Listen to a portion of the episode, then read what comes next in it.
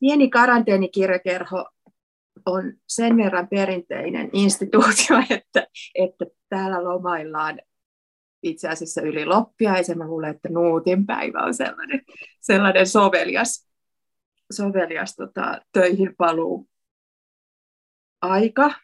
Ja, mutta ilahdutetaan itseämme ja, ja tota, yleisöä keskustelemalla aivan ihanasta ja äärimmäisen mielenkiintoisesta viime vuonna ilmestyneestä tietokirjasta, jota to, tosin lukee kuin tosielämän romaania osittain, kuten sen toinen päähenkilö on sanonut.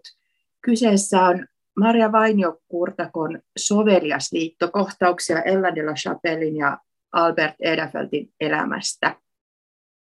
Ihanaa Maria, että onnistuimme vihdoin olemaan yhtä aikaa sen verran terveinä, että päästään keskustelemaan tästä. Kyllä, kyllä se, oli, se oli monen viikon odotus, mutta kyllä. tässä me ollaan.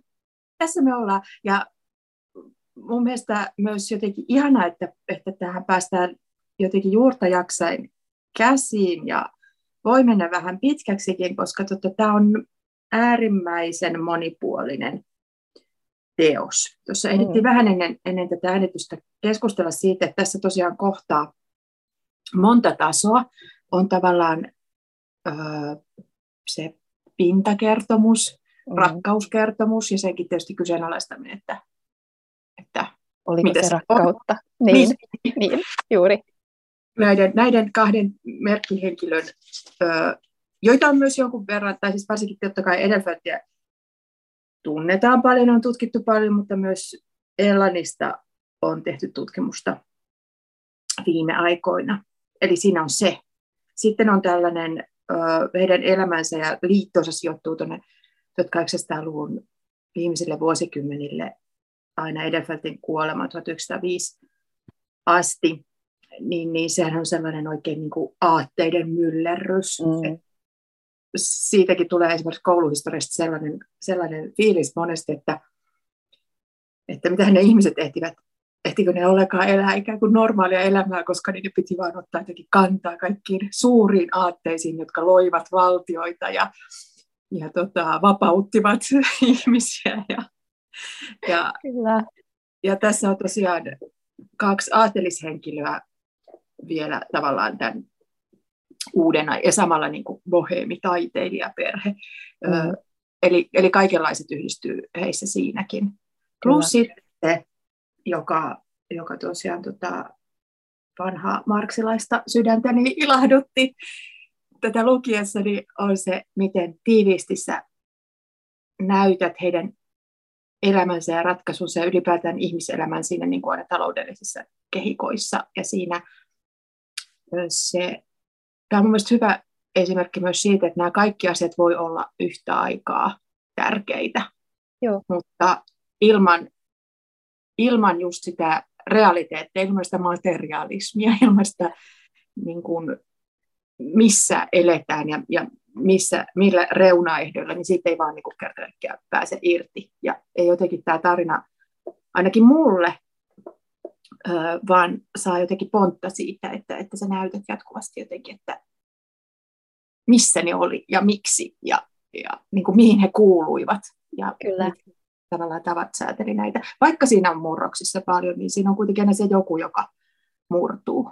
Se on aina, joo. Se on itse asiassa, tämä on ollut pitkä tie, jos me, jos me, niin kuin me mietittiin, että me keskustellaan myös tästä prosessista. Mm-hmm. Että tota, mähän olen, olen sekä historioitsija että taidehistorioitsija. Ja jos miettii sitä, että miten, miten taidehistorian peruskurssilla opetetaan tämä suuri Suomen taiteen kaanon, ja sitten tuli Edelfelt ja hän maalasi Rapsen ruumissaaton ja se oli ulkoilmamaalauksen alku ja, ja, ja mitä nyt kaikkea sitten tapahtuikaan. Ja kun mä menin ensimmäistä kertaa arkistoon ja luin nämä Edelfeltin kirjeet äidille, jotka on, on säilytetty, ää, niin niitä on 1300 kappaletta säilynyt, niin, ää, niin, niin sehän meni aika hyvin juuri silleen, niin kuin peruskurssilla opetettiin. Ja nuorena maisterina mä istuin siinä ja ajattelin, että niin ajatella, että näinhän se oli. No ja sitten mä olen eri projekteissa, mä olen lukenut näitä ää, eri otteeseen ja musta tuntuu siltä, että mä luin ne neljättä kertaa sitten läpi tämän kirjan mä kirjoitin tätä kirjaa. Tämähän on 20 vuoden tutkimuksen tulos. Itse kirjanhan mä kirjoitin tosi nopeasti, mutta mm-hmm. ajatusprosessi on, on 20 vuoden ajatusprosessi. Ää, ja, ja, ja, ja kun mä luin niitä, mä olin, olin siis tekemässä, tekemässä ne Edelfeltin kirjat, äidillähän on julkaistu verkossa, ja, ja mä tein sitä projektia. Ja silloin mulla nousi esiin kun oli itselläkin kertynyt sitä elämän viisautta ja elämän realiteetteihin törmäämistä, niin, niin silloin mulle nousi esiin, että eihän hän kirjoita taiteesta. Hän kirjoittaa rahasta. Se on vaan rahasta koko ajan. Ja miten selviää laskuista, miten, miten, äh, miten saa sen seuraavan tilauksen. Ja sitten välillä hänellä on semmoisia semmoisia listoja, että hän tekee tämän ja tämän teoksen ja tuon ja tuon muotokuvan ja siitä hän todennäköisesti saa noin ja noin monta frangia ja noin monta frangia ja näin. Ja, ja, ja sitten hän, hän meni naimisiin Ellanin kanssa, joka oli opetettu äh, tietenkin pitämään huolta siis kirjanpitoa, siis taloudellista kirjanpitoa. Niin tehdään kartanossa ja myös muissakin huusholleissa. Se oli naisen tehtävä. Ja silloin Ellan fiksuna naisena huomauttaa Edelfeltille, että, että, äh, että rakas Atte, sinähän maksat noista malleista jotakin. Sinä maksat, ensin sä ostat värit, sä ostat pensselit ja sä ostat, ostat tuota ne kankaat ja sitten sulla on vielä se malli. Että ethän sä suinkaan nyt saa 3000 frangia tästä, vaan se on oikeasti, se on vain 2400 frangia. Ja Edelfeltillä siis tämä kirje, jossa hän kirjoittaa äidilleen tästä hetkestä, että se oli hänelle suuri oivallus, että näinhän se on, niin musta siinä oli jotain niin kuin, silloin me oltiin jotenkin niin, niin semmoisin niin perusasioiden äärellä. Mm-hmm. Ja mm-hmm. tämä on niin kuin, että vaikka Edelfelt oli kuuluisa ja kaikkea ja hänellä oli tilauksia ja hän, hänellä hän meni hyvin taiteilijana, mutta kuitenkin, siis tämä oli, tämähän oli tämä koko ajan. Ja, ja sitten, sitten se on, nämä kirjat on myös kertomus hyvin paljon vaatteista, että mitä he molemmat pukee päälleen niin, että he voi mennä ulos Pariisin ää, sosieteettiin. Ellan lähti markkinoimaan ää, miestään Le Beau Albertia, ja, ja, ja hän sitten itsekin esiintyy välillä, välillä sosieteetissa, että, että mitä silloin puetaan päälle, niin että, niin että se niin kuin säätyyn kuuluvuus tulee esiin juuri oikealla tavalla. Kyllä. Niin, niin ne kirjeet on hyvin vähän kertoo taiteesta. Ehkä se on ihan tota, hyvä esimerkki myös siitä, että varmaan nykyäänkin niin taiteilijat harvoin keskustelevat taiteesta, vaan niin Mutta myös tuosta niin toi puoli, kuten sä sanoit, niin se markkinointi ja se sellainen niin bisneksen hallinta. Mm. Ja hyvä, hyvä esimerkki kyllä toi, että, että tota, Albert ei ole ihan tajunnut sitä, että, hänellä, että on myös niin kuin se menopuoli. Että, että niin kuin ihmettelee vaan, että miten nämä kaikki ei ole mun taskussa nämä. Ehkä hän on myös siinä, siinä tällainen esikuva niin kuin nykyaikaiselle taiteilijayrittäjälle, että apurahat mutta sitten pitäisi laskea ne miinutkin. joo, joo, siis sehän, oli, oli siis, siis sehän on tässä myös niin kuin tämä, jos nyt mennään takaisin niihin aatteisiin, niin, niin mm-hmm. 1800-lukuhan on, on niin kuin yrittäjän eli entreprenöörin suuri vuosiluku, vu, vuosisata.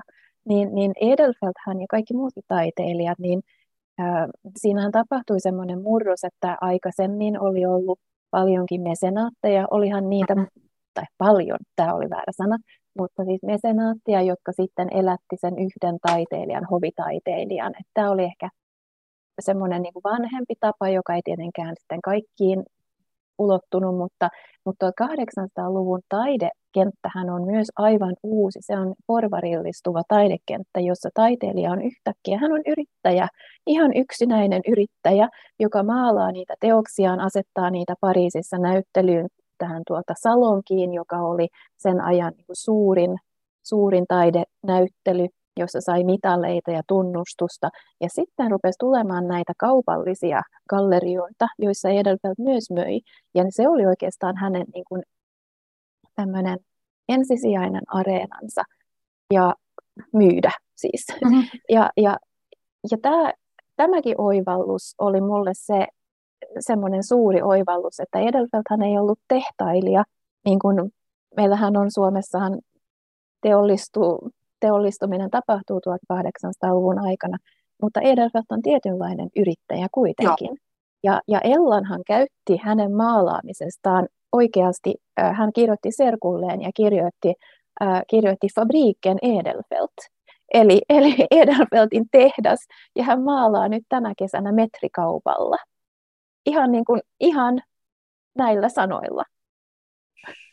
Tässä tulee sellainen olo, olo kyllä, että Ellan tavallaan, mutta ehkä just sen niin kuin oman taustansa ja, ja just sen koulutuksensa ja sen, sen niin kuin mihin, minkälainen hänestä oli tarkoitus tulla, eli just niin mm. kartan rouva, jotka on, jotka on niin kuin pystyneet pitämään sen koko bisneksen avaimet käsissään ja, ja, ja niin kuin hoitaneet sen koko kaiken. Plus, plus siihen on aina kuulunut se oikealta näyttäminen ja, ja kaikki tämä, niin tota, hänellä on ollut varmaan sellainen ikään kuin parempi pohja oivaltaa se, että mistä tässä on tietyllä tavalla kysymys ja, ja niin kuin myös hoitaa sitä. Aivan, aivan, aivan varmasti. Hänhän oli, hänhän oli, äh, hänhän oli äärettömän, äh, äh, äärettömän fiksu. Mikä se on se parempi sana? Intelligent. Joo. Älykäs nainen. Hän oli, hän oli, saat leikata tästä, äh, hän oli äärettömän älykäs nainen, äh, joka olisi halunnut elämältään paljon enemmän kuin, kuin rouvaksi tuleminen. Ja, ja tuota, hän, hänet oli kasvatettu kartanon rouvaksi, jossa siis pidetään huolta, huolta tuota, kartanon siis tämmöisestä sisäisestä taloudesta, myös, myös tuota puutarhasta ja kanalasta. Ja nämä on tämmöisiä niin kuin rouvan, rouvan asioita ja niistä pidetään kirjaa ja, ja katsotaan, että kaikki sujuu ja, ja ja etenkin pidetään niin kuin huolta siitä rahasta, kun taas miehen tehtävä oli sitten hoitaa, hoitaa metsää ja, ja, ja maanviljelystä. Että tämä oli niin kuin tämän kartanon elämän kaksi sfääriä, jossa mies ja nainen oli, oli kartano maailmassa mies ja nainen ei pärjää ilman toisiaan, joten siinä ei ole sitä 1800, tai me mielletään usein, että 1800-luku tai ylipäätään se niin kuin muinaisuus oli sellaista aikaa, jossa jossa naiset oli jotenkin aina alakynnessä. alakynnessä jotenkin, ja mies oli se perheenpää, joka päätti asioista ja, ja piti huolta taloudesta. Ja tämähän on tämä porvarillinen, jossa niin kuin se ikään kuin se kotirouva saa mm-hmm. tämmöisen tietyn rahan, että käytä tämä ruokaan tässä kuussa. Ja hänellä ei ole päätäntävaltaa eikä hänellä ole käsitystä siitä niin kuin kokonaisuudesta. Mutta Ellanhan oli kasvatettu siihen, että hänellä oli käsitys kokonaisuudesta, hän oli äärettömän älykäs ja, ja hän, hän osasi kieliä, hän, hän luki, luki kaikkea mahdollista romaaneista, sanomalehtiin, hän tiesi, mitä maailmassa tapahtuu, mitä on odotettavissa. Ja hän, hän tuli tämmöisestä tämmöisestä hyvin vaikutusvaltaisesta suomalaisesta suvusta, josta voi oikeastaan käyttää, äh, käyttää nimitystä senaattorisuku. Tämä on Raimo Savolaisen äh, käsite, äh, koska tuota, silloin kun Suomesta tuli autonominen, autonominen niin, niin tuota, tietyistä suvuista tuli näitä senaattoreita ja ne meni naimisiin keskenään. Niin, niin hänen isoisänsä Ricard de la Chapelle oli ollut yksi ensimmäisistä senaattoreistaan ja kaikki ja hänen isänsä ja, ja sitten setänsä, niin heillä oli, oli hyvinkin korkeat tämmöiset virkamiestehtävät. Hänen sedästään tuli myös senaattori ja sitten muista, muista näistä veljeksistä tuli muita korkeita virkamiehiä. Niin, niin hän oli perehtynyt politiikkaan ja, ja, ja se oli siis, hän oli, Ellan oli hyvin tasa-arvoinen nainen, joka mm-hmm. oli tottunut siis pitämään huolta asioista, pitämään lukua asioista ja sanomaan sanansa älykkäässä keskustelussa. Kyllä. Tämä on hyvin mielenkiintoista, just tämä äh, porvarillisuuden ja, ja tota, varsinkin näiden aatelisperheiden traditioiden törmääminen. Mm. Tässä, tässä tuossa toit esiin sitä, että tavallaan monet niistä asioista, joita me tavataan lukea just sinne menneisyyteen, niin ne on, niin kuin, ne on modernia hapatusta. Ne on, ne on. Ne on.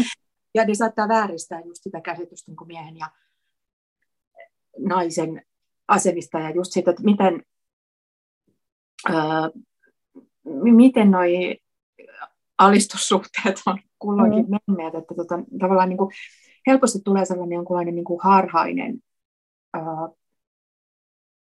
olo siitä, että, että on hyvin kiinnostavasti tässä heidän elämässään näkee se, että toisaalta nämä uudet ajatukset, joita muun muassa kaunokirjallisuudessa näkyy, Joo. Niin, niin ne tuo uutta myös siihen oman ajatteluun, koska molemmat on myös hyvin niin kuin lukenut, varsinkin Ellan on tosi, kuten sä sanoit, niin hyvin, hyvin intelligentti ja hyvin tota, mm, perillä asioista ja, ja monikielinen ja mm. älykäs ja sananvalmis. Ja tosiaan jotenkin varmaan, ja sitten hän joutuu ikään kuin vähän tällaisen, tulee se kotirouvuus ja kotihenget, se porvarillinen perhe, missä mies onkin pää, niin Joo. se niin lyö läpi. Samaan aikaan siitä jo Ibsen ja Tolstoi osaa kirjoittaa ikään kuin siitä, että se on huono juttu ja niin kuin näyttää tavallaan niin kuin sen syntyvän mallin uh, ne sudenkuopat heti alkuunsa. Joo, joo. ja tämähän on, tämähän on tosi jännittävää, koska, koska Ellan lukee kaikki nämä romaanit, hän tietää ja hän kommentoi niitä omissa kirjeissään ja sitten hän, hän, niin kuin, hän osaa tehdä niistä myös parafraaseja, mm-hmm. joita hän sitten hän kääntää ne oma, siis oman elämänsä, hän ikään kuin kirjoittaa siihen samaan muotoon ja sitten vastaanottajan, ää, tietenkin, koska vastaanottajakin hän on usein sivistynyt nainen hänen omasta piiristään, niin vastaanottajan kuuluu tietää, että mitä romaania tässä parafraseerataan nyt ja kirjoitetaan, kirjoitetaan nyt niin kuin perhe Edelfeltin muotoon. Ja tämä on tosi hauskaa, ja, mutta samalla, ää, samalla se on jotenkin syvästi jotenkin siitä tulee, että Ellan pystyy usein niin kuin valottamaan sen, niin kuin sitä ongelman ydintä semmoisella sen kirjallisuuden avulla hän pystyy niin kuin valottamaan jotain tiettyä ongelmalla niin kuin sillä spot on, niin että, mm-hmm. niin että minä, joka luen hänen kirjeitään nyt 120 vuotta, 140 vuotta myöhemmin, niin mulle tulee semmoinen, että apua, oi ei, joo, näin se on, mä ymmärrän sua. Ja, ja tämähän on muuten, nyt kun mä sanoin tuon ääneen, niin tämähän on muuten historian tutkijan niin kuin suurin sudenkuoppa, että mm-hmm. älä koskaan luule, että ymmärrät tutkimusobjektiasi, koska sinä et tunne häntä. Et sekin on ollut tässä mulla Joo. se, niin kuin, että enhän mä tunne näitä ihmisiä, vaikka ne on kuitenkin niin tuttuja mulle, tai mm-hmm. niistä on niin tuttuja sä oot elänyt sen aineiston kanssa niin kauan ja tosiaan niin kuin just nimenomaan elänyt sillä, että se on niin kuin myös sun vastaanotto on muuttunut tässä vuosien mukaan, kun niin kuin oma elämä on edennyt. Tota, Joo. Tästä mä haluaisinkin vähän kysyä just näistä tun, tuntemisesta ja tunteista ja ehkä tästä jostain niin kuin historian kirjoittamisen suurista trendeistä viime aikoina. Meillähän on paljon onneksi ollut tuossa viime vuosikymmenten aikana on tuotu esiin just näitä mm, kadonneita naisia ja, ja suurmiesten varjosta nostettu. Mm. Tosi kiinnostavia tarinoita, kuten myös Ellen de la Chapelin kohdalla on jo, on jo aiemmin tapahtunut.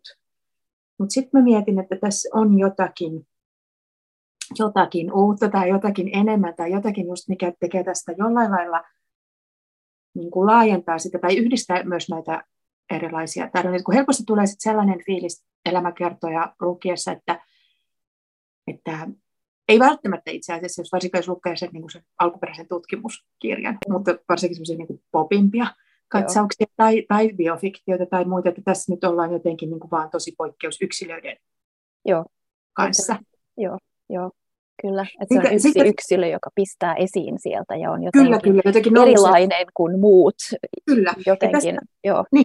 Ja tässä joo. taas tulee sellainen olo, että, että tota, mm, just se, että kun nämä jotenkin yhdistyy tähän omaan säätyönsä ja tuon aatelisuutensa, ja kun ne sun lähteet on, on kirjoita ystäville ja suvulle, koska tota, Elanilla oli tällaista, miten sanoisin, vähän halli, hallinnoi myös tätä tavallaan julkisuutta jälkikäteen mm. käskemällä perillisten polttaa, Joo. polttaa kirjeet, mikä on myös kiinnostavaa, koska hän on vähän myös tällainen, hän on ollut niin tietoinen siitä just tällaisesta, että, niin kuin, että miten rakennetaan ja miten on. käytetään jotakin niin kuin intertekstuaalisesti erilaisia. Sitten mä kysyisin tuosta, sä mainitsit tässä, ei varsinaisessa esipuheessa, mutta kirjan alkuluvuissa, niin just tästä jotenkin tunteista ja niiden ajattelen just sitä, ehkä samaistumisesta johonkin, niin kuin, niin kuin mikä voi tulla tutkijallekin, että just se sudenkuoppa, mä ymmärrän sua. Että, että tavallaan kun, ja mun mielestä varsinkin historiallinen romaani usein perustuu sellaiselle ajatukselle, että ajat muuttuvat, mutta jotkut niin perustunteet on mm. ihmiset jollain lailla samanlaiset. Ja mun mielestä sä vähän kyseenalaistat sitä ajatusta. Onko ne? Tai voidaanko me tietää? Joo, joo, joo, joo. Koska, koska tuota, siis hyvin paljon heti, heti niin kuin alusta alkaen, kun mä rupesin lukemaan vanhoja kirjeitä ylipäätänsä, niin, niin äh, ne oli Edelfeltin kirjeitä, joita mä silloin ensin luin, niin, niin, niin mulle tuli semmoinen ajatus, että eihän nämä ihmiset ole kauhean erilaisia kuin me. Että se suuri ero on se, että heillä ei ollut heillä ei ollut antibiootteja ja sen takia he saattoi kuolla koska tahansa. Ja se oli siis ihan hirveä siis se sairastuminen ja koko se mm. asia, niin sehän on heille se niin kuin iso musta hirvitys, kummitus ja mörkö ja, ja sen hän ymmärtää. Mutta sitten muuten ne on hirvittävän samanlaisia kuin me, etenkin siis tässä Edelfeltin piirissä, jossa, jossa ne on myös hyvin sekulaareja. Et monissahan muissa kirjeissä hän, hän myös se uskonto tulee toisella tavalla esille, etenkin naisten kirjoittamissa kirjeissä, mutta tässä näissä kirjeissä se ei tule, koska, koska he nähtävästi oli, oli niin kuin, ehkä ei kauhean uskovaisia, niin, niin tota, ää, et sekin jotenkin tuntuu siltä, että se, se, niin kuin, se, he ei ole niin kaukana. Mutta sitten ja sitten kun lukee näitä kirjeitä uudestaan ja uudestaan, niin, niin, niin tulee se ajatus siitä, että mä tunnen ja, ja mä tiedän ja miten Ellan olisi tehnyt ja miksi hän ajatteli näin. Ja, ja, ja etenkin tässä kirjassahan mulla oli semmoinen just se, että, että äh, tässähän on poltettu yksiä, jos toisiakin kirjakokoelmia, että Edelfeltin pikkusisko Bertta poltti hänen kirjeitään äidille. Et niitä on, on tota, ja niitä on leikelty, ja tiettyjä palasia niistä kirjeistä on poltettu, kokonaisia kirjeitä on poltettu. Et siellä on reikiä, ja sitten tietenkin koko se, mä olen joutunut tässä kirjassa venymään siinä mun lähdekritiikissä, siis aivan, mä en ole koskaan, mun ei ole tarvinnut käyttää näin paljon lähdekritiikkiä kuin tässä kirjassa, nimenomaan sen takia, että tässä on ihmisiä, jotka kirjoittaa toisilleen ja miksi ne sanoo tiettyjä asioita tietylle henkilölle tietyllä tavalla ja miksi ne jättää sanomatta. No ensinnäkin Edelfelt kirjoittaa äidilleen. No tiettyjä asioita ei kerrota äidille tietenkään. Ää, ja, ja sitten, ja, ja sitten mutta se on kuitenkin niin kuin se suurin osa niistä kirjeistä on Edelfeltin kirjeet äidilleen. Niin siitähän syntyy semmoinen tietynlainen epäsuhta, ja sitten kun se, se kirjakokoelma, jonka piti olla keskiössä, eli Ellanin ja Edelfeltin kirjat toisilleen, niin sehän on poltettu. Kaikki valokuvat, kaikki kirjeet poltettiin Ellanin testamentin. Hän, hän, hän kirjoitti testamentissaan, että hän valtuuttaa kummityttärensä polttamaan kirjeet ja, ja valokuvat ja dokumentit. Mm-hmm. Ja ne on tosiaankin poltettu, ja ne, jotka on säilynyt, niin ne on sitten säilynyt vastaanottajien arkistoissa. Et sillähän mä olen päässyt käsiksi näihin tiettyihin, tiettyihin ää, kirjeisiin. Mutta mut, mut just se, että minkä piti olla keskiössä, ja mulla oli vain niinku iso aukko siinä, ja sitten mun piti ruveta harsimaan kokoon näitä, tätä sekä ajatusmaailmaa, aatteita että sitä itse tarinaa sen niin kuin ison aukon ympäriltä ja niin kuin ikään kuin harsia se umpeen mm-hmm. näillä, näillä niin kuin ympäröivillä kirjeillä. Ja, ja lähdekritiikkiä koko ajan. Mä oon käynyt erinäisiä keskusteluja itseni kanssa. Ja, ja, ja sitten se historioitsijan, se perus, äh, semmoinen perus, että pitää, pitää jotenkin pysyä totuudessa ikään kuin. Ja, ja kun se totuus on niin kuin reikäinen juusto, niin, niin miten mä teen? Mä, mä, mä niin kuin, mulla oli, äh, se tarina saattoi alkaa hyvin, että joku mm-hmm. asia tapahtui, mutta sitten oli joku kirje poltettu. En mä en tiedä, miten se päättyi ja miten se, niin kuin, miten se, se asia ratkesi. Niin, niin, niin mä siinä sitten oman keittiöpöytäni ääressä keskellä yötä ää, mietin, että mitä mä ratkaisen tämän. Ja, ja, ja se, oli, siis, se oli helpotus mulle historioitsina, kun mä pystyin, mä tein sen, mä, mä tajusin, että mä voin, minäkin voin esittää kysymyksiä. Että mun ei tarvi esittää väitteitä, että historian tutkimus ei ei välttämättä ole sitä, että mä kerron koko totuuden, koska me ei voida hallita sitä, mitä on säilynyt sieltä menneisyydestä. Mm. Ja sen takia mä voin kysyä kysymyksiä, joihin minä en tarjoile vastauksia. Ja, ja se helpotuksen tunne, mä muistan sen hetken vielä siinä keittiössä, pimeässä keittiössä, kun mä tajusin tämän, ja, ja sitten se, että tietenkin mulla oli ne omat arvaukset, niin mähän pystyin muotoilemaan ne kysymykset sillä tavalla, että ne ikään kuin osoittaa oikeaan suuntaan, että mä luulen, että, että näin. Mutta sen sijaan, että mä kirjoitan, että minä nyt luulen, että tässä kävi näin, niin mä kysyn, että käviköhän tässä näin. Ja sehän on ihan toisenlainen tapa tehdä se. Mm-hmm. Ja, ja sitten kun mä tuossa prosessin aikana, niin mä sain, sain, äh, sain lisää kirjeitä äh, laina ihan yksityisistä kokoelmista. Ja etenkin yksi niistä niistä kirjekokoelmista niin vahvisti monia ää, asioita. Mä sain sieltä vastauksen, että mä olin, mä olin osunut oikein niissä, vas, niissä arvauksissani. Ja se oli kyllä niin palkitseva tunne, että se, oli, se, oli, se oli todella, mä vaan, se oli taas keskellä yötä keittiön pöydän ääressä. Ja mä, mä tiesin tämän, mä tiesin tämän. Se oli, se oli mahtava tunne. Ja, ja, ja siinä taas, mutta siinä taas niin kuin se, että, että vaikka mä olen monasti arvannut oikein, niin mä en tunne näitä henkilöitä. Että sitten se, että nyt okei, okay, stop tähän, että nyt mä sain tämän yhden asian, sain ikään kuin verifioitua, mutta se ei tarkoita sitä, että mä oon ollut oikeassa kaikissa muissa mm. kysymyksissä. Kyllä, kyllä. Ja sehän on, sä samalla tuot tässä esiin sellaisia asioita. Se on tosi kiinnostavaa, että niin historiatutkimus ja kaunokirjallisuus jotenkin pohtii samoja, samoja kysymyksiä, just sitä, että mitä voi sanoa. Mm, mitä voi, niin kuin, mitä voi sanoa ja miten. Kyllä, joo, kyllä. Joo. Ja niin kuin, varsinkin kun haluaa mennä vähän toisen nahkoihin ja niin kuin on hänen puolellaan ja, ja niin kuin esittää sieltä käsin, niin silti jotenkin se semmoinen että jotenkin hyväksyy sen, että joku asia säilyy myös niin kuin mysteerinä. Ja sitten se, että et, niin kuin, jää myös sillä että miten mä sanoisin, koska myös varmaan sellainen, ei välttämättä historioitsella, mutta sanotaan sellaisella ihmisellä, joka kirjoittaa niin kuin, jotenkin fiktion ja elämäkerran sekoitusta, niin mm. varmaan halu ottaa kantaa ja jotenkin niin kuin ratkaista nämä asiat paremmin päin, tai sitten vähän. Päähenkilöllä, että mitä sä nyt taas noin teit. Että etkö olisi huomannut, että, että jotenkin varsinkin tällaisissa avioliitto- ja tällaisissa niin kuin, aika traagisissa kuitenkin elämäntarinoissa, mm.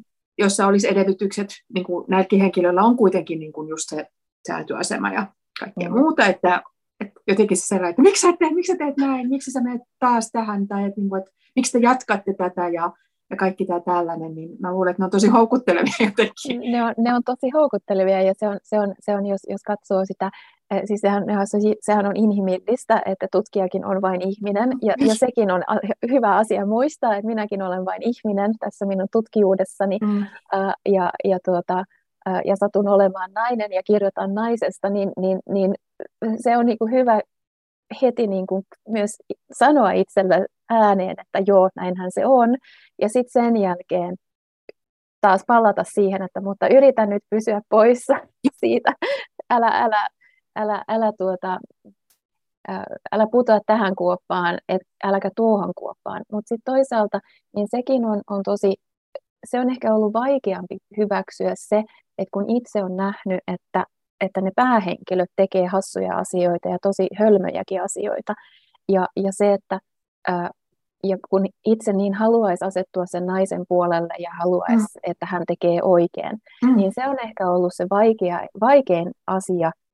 Ja myös Edelfeltin kohdalla niin kuin hyväksyä se, että nämä, nämäkin oli ihmisiä. Ja heilläkin oli e, tosi epärationaaliset tunteet ja, ja tosi niin kuin hölmöt ajatukset ja, ja välillä ihan niin kuin me, me muutkin suututaan ja ehkä jopa pillastutaan, niin kyllä nämäkin, että että se on ehkä ollut niin kuin vaikeampi hyväksyä se, että nämäkin teki tosi väärin. Mm. Että si- mm. sen haluaisi niin kuin kirjoittaa niin kuin paremman version siitä eletystä elämästä, niin kuin sä sanoit, mutta, mutta, mutta se ei, ei ole sitä. Et se ei, mm. ei, siitä ei tule kaunista, vaikka mä yrittäisin kuinka. Et, et, et se, se on ehkä ollut se, että mä oon monasti kirjoittanut, kirjoittanut jotkut pätkät uusiksi, että mä olen sitten seuraavana päivänä herännyt siihen, että no, enhän mä voi sanoa noin. Koska ei se oikeasti ollut noin. Ei, ei mennyt. pakko sanoa, että, että tämä oli tosi niin kuin, ruma juttu. Ja mun on mm-hmm. pakko kirjoittaa se sinne. Ja sitten mä oon kirjoittanut sen sinne. Kyllä, ja se varsinkin tota, äh, Ellanin kaltaisen henkilön niin kuin, niin kuin haluaisi jotenkin rehabilitoida sieltä, sieltä Joo.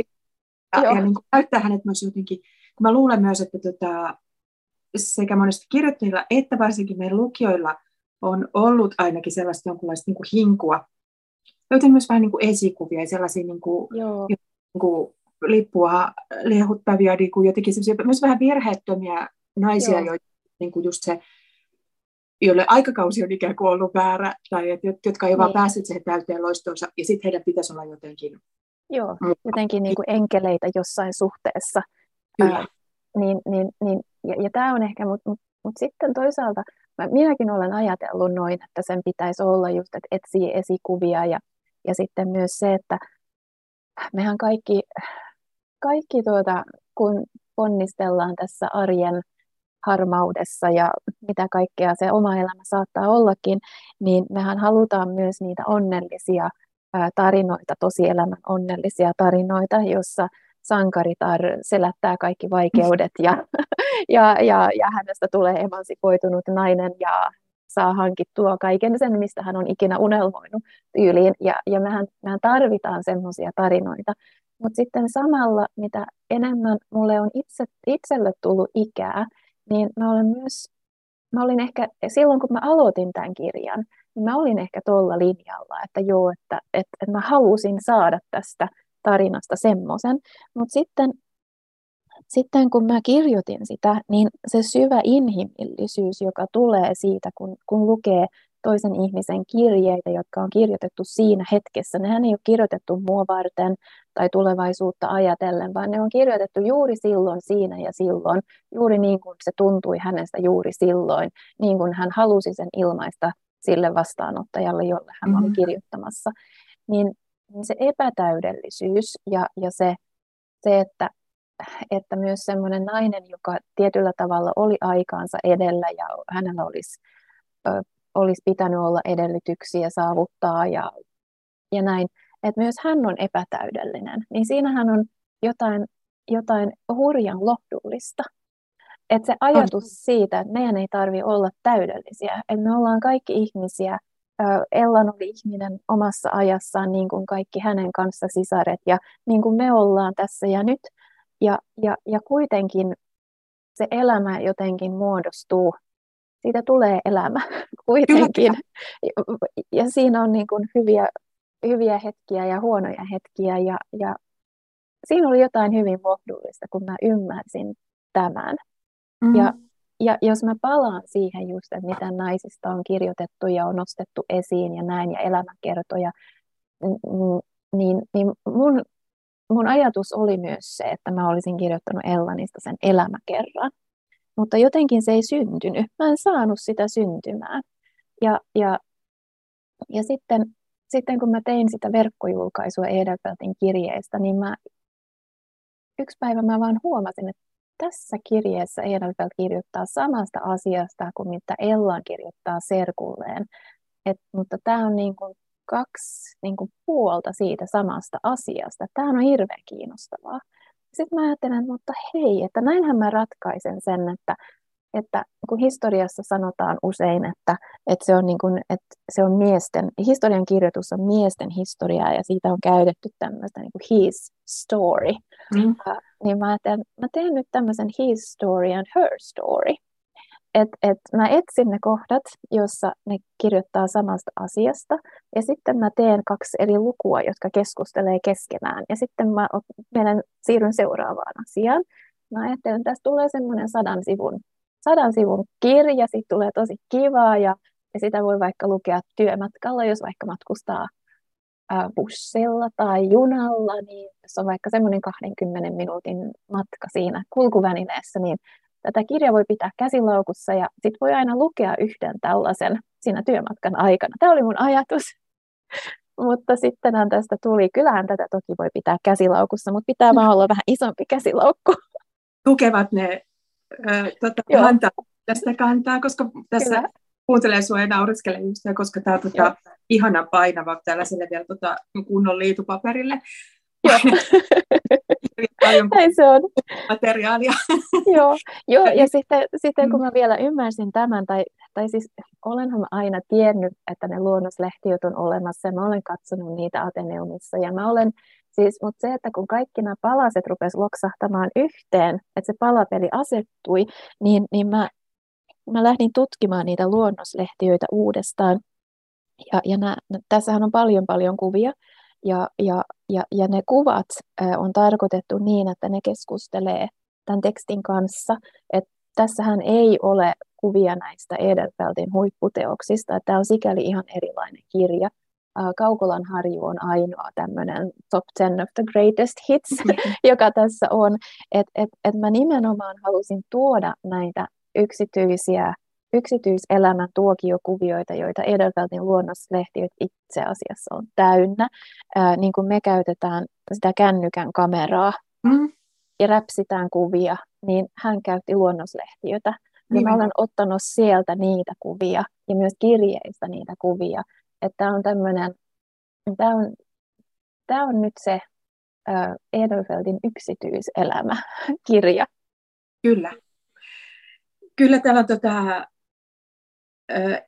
esimerkiksi aivan ihania näitä lasten, lastenkuvia just kirjeistä mm. ja, ja niin kuin jotenkin tilannekuvia, missä joku taapero, taapero ja menemään. Joo. sehän tässä, me ollaan paljon puhuttu Ellanista, kuten syytä onkin, ja jotenkin niin hauskasti se, että tämä on tavallaan kaksoiselämäkerta tai tämmöinen kaksoisvalotettu tarina. Joo. Tota, tässä, tässä myös radikaalisti niin on myös on myös Albert tosiaan äänessä ja, ja, sä, ja, ja sä jotenkin tutkit paljon niin kuin sitä hänen rooliaan. Hänelläkin oli vähän sellainen jotenkin niin kuin rooli, johon ei ihan täysin mahtunut, jos käyttää tätä. Joo. Vähän kun on naistutkimuksen Joo. käsitettä. Ja, ja, ja tässä niin kuin siinä hänen elämässään tulee, jos palataan taas näihin jotenkin isoihin, isoihin murroksiin ja aatteisiin, mm. jotka kaikki ei tosiaan ole välttämättä niin kuin näin jälkikäteen ajateltuna mitenkään hirveän edistyksellisiä, niin siinä miehen roolissa ja miehuudessa mm, siinä, että mitä mieheltä odotetaan, niin tapahtuu myös paljon. Ja hän on jotenkin sen, niin kuin kokee, elää sen mm. läpi. Ja siis hän on myös aatelissuvusta ja hän on taiteilija. Ja tota, sitten tulee tavallaan tämä tällainen niin kuin porvarismies ja se sellainen mm just sellainen, mitä me nyt varmaan ajatellaan jonkinlaisena patriarkaatin. Juuri näin, Hui. sehän on niin kuin Ibsenin Helmer. No, tulee, tulee niin kuin sieltä esiin. Ja niin kuin hän itsekin sanoi, siis sehän on jännittävä tämä Edelfeltin kehityskaari, että silloin 1879, kun Ibsen julkaisee Nukkekodin, niin Edelfelt ottaa kantaa tämän rouvan puolesta ja, mm. ja sanoo, että tämähän on tosi, että näin sen pitää mennä, että rouva emansipoituu. No, sitten kun hän onkin mennyt naimisiin niin, ja saanut lapsen ja, ja rahahuolet kasaantuu, niin hän näkee, näkee Nukkekodin Kööpenhaminassa teatterissa ja hän sanoo, että, että tämä mies hän on niin kuin kaikki parhaat miehet, pohj- kaikki parhaat pohjoismaiset miehet hän ovat tämmöisiä ja, ja että hän niin kuin ihan siis kääntää sen. Tämä on, tämä on tosi hauska, kun mä tämän, tämän, tämän, tämän huomasin, että näinhän hänelle tapahtuu.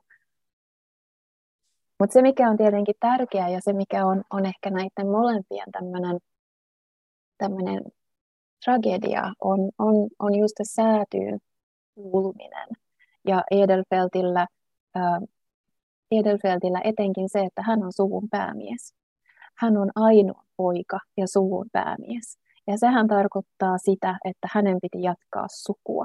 Mm-hmm. Ja jos hän olisi ollut nuorempi poika ja hänellä olisi ollut monta vanhempaa veljeä, niin, niin hän olisi ehkä saattanutkin mennä naimisiin jonkun pariisilaisen mallin kanssa ja jäädä sinne, mutta hän ei voinut, koska hänen piti, hänen piti säilyttää se asemansa, se kunnioitettu asema, ja silloin ei voinut mennä naimisiin mallin kanssa, joka oli jotain muuta säätyä, mm.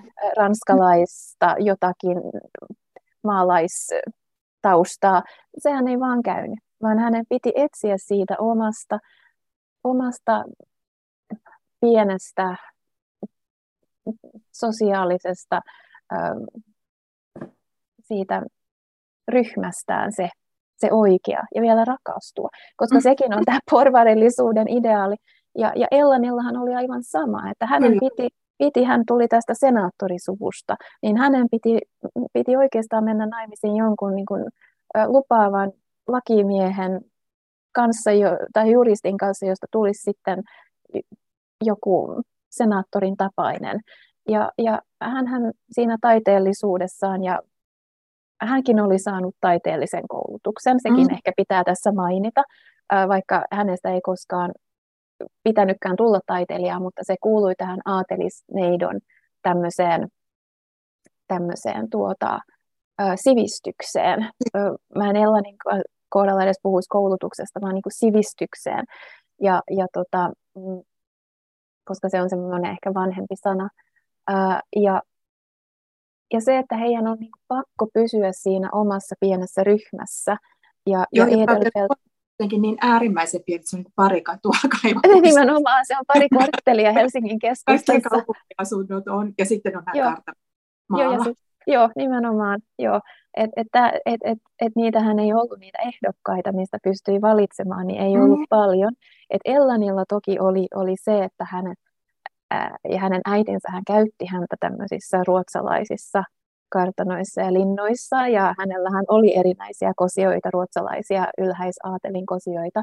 Ää, siitä ei sitten tullut mitään, koska, koska siis sen ajan tapa, sekin pitää mainita tässähän, niin sehän oli semmoinen niin kuin hyvin nopea kihlaus, kihlautuminen ja sitten mentiin naimisiin.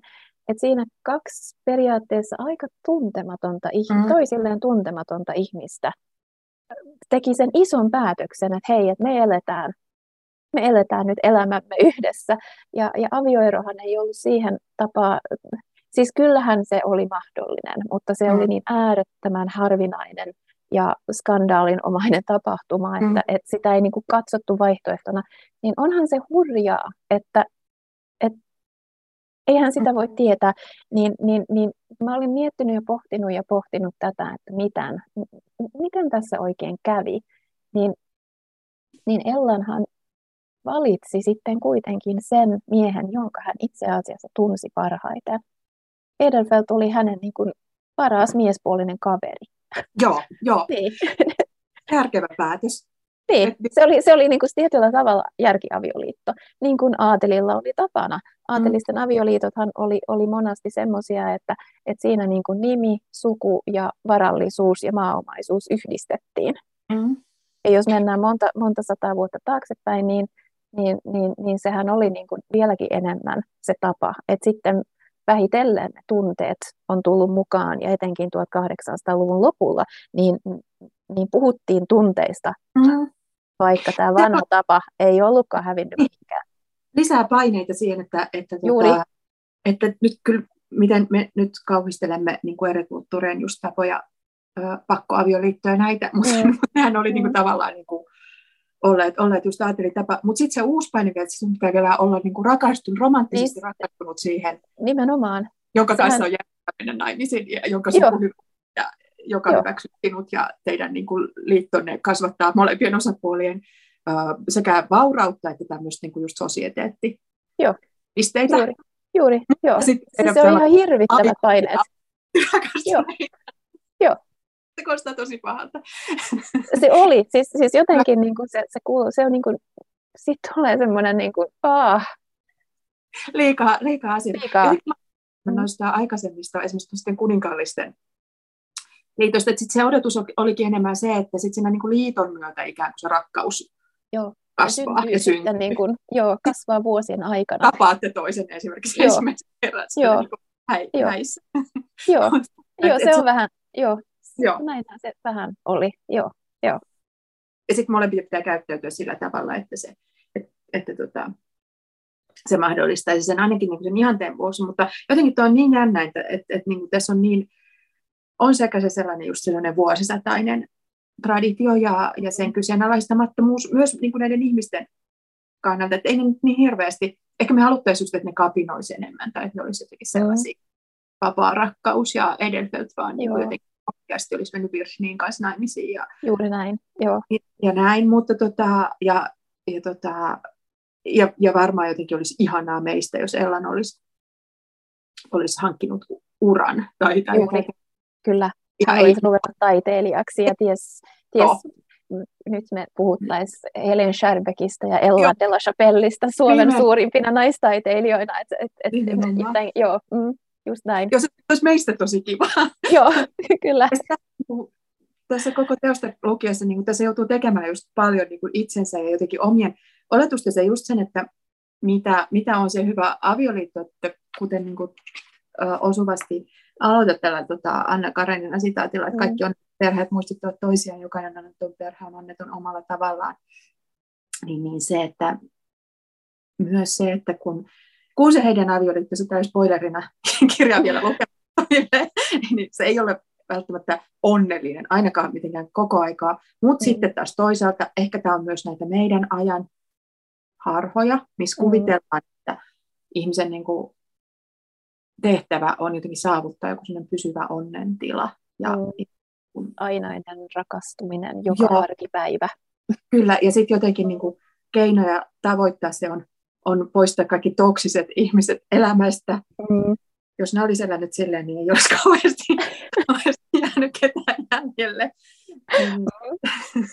Tämä on minusta ihana, kun sä niin kuin myös siinä omassa, kun sä avaat paljon sitä, että tämä, tämä näyttää sitä omaa prosessia paljon, ja päästä jotenkin lukija siihen niin kuin mukaan just siihen, että mitä on myös niin kuin menneisyyden ajan ihmisten tutkiminen, ja se, että tämä jää auki, että onko ne tunteet niin kuin just ikuisia, mm. mutta sitten niin kuin vahvasti kontekstisidonnaisia, vahvasti mm. niin kuin sen, myös semmoisen niin kuin tiedostamattoman sisäistetyn ajattelumaailman ja muun.